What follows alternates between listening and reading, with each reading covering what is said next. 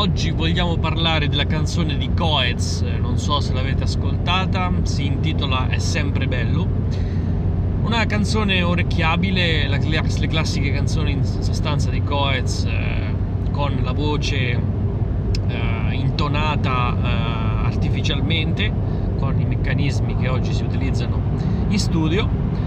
E niente, soliche, il solito ritmo di Coez, e poi però c'è una frase interessante che adesso mi riporto che dice è bello se scopiamo al buio e invece fuori è giorno. Ecco, questa frase è interessante perché Coez dice è bello se scopiamo al buio. Scopiamo è un termine molto, molto forte che intende proprio l'atto sessuale un po' volgare, anzi parecchio volgare, e quindi intende proprio la volgarità. Ecco, una, una parola che eh, esula dal contesto, perché poi Coez scrive queste canzoni, che sono canzoni sostanzialmente canzoni d'amore, e poi mi mette, mi sbatte quello scopiamo che con l'amore c'entra poco nulla.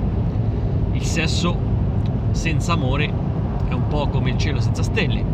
Ecco, secondo me, a posto di quella parola scopiamo, se avesse messo scopriamo, sarebbe stato secondo me un genio perché il termine scopriamo lascerebbe intendere scoprire l'altra persona al buio, ovvero l'atto di fare l'amore, di eh, scoprirsi nel senso di conoscersi, l'atto di farsi le coccole, l'atto di amarsi. Ecco, scopriamo sarebbe stata la parola giusta da mettere, anche perché poi scopriamo eh, nella, diciamo, nel ritmo della canzone poteva far intendere anche scopiamo, senza però dirlo, cioè una delicatezza che sarebbe stata eh, fantastica dal punto di vista non solo musicale ma anche dal punto di vista letterario e interpretativo. Ecco, questo è lo sbaglio che secondo me ha fatto Goetz. Poi tralasciando che può essere una canzone che può piacere o meno, ma se noi ci focalizziamo su questa, su questa frase, secondo me quella parola è stato un errore, un errore da, da principianti. Ecco.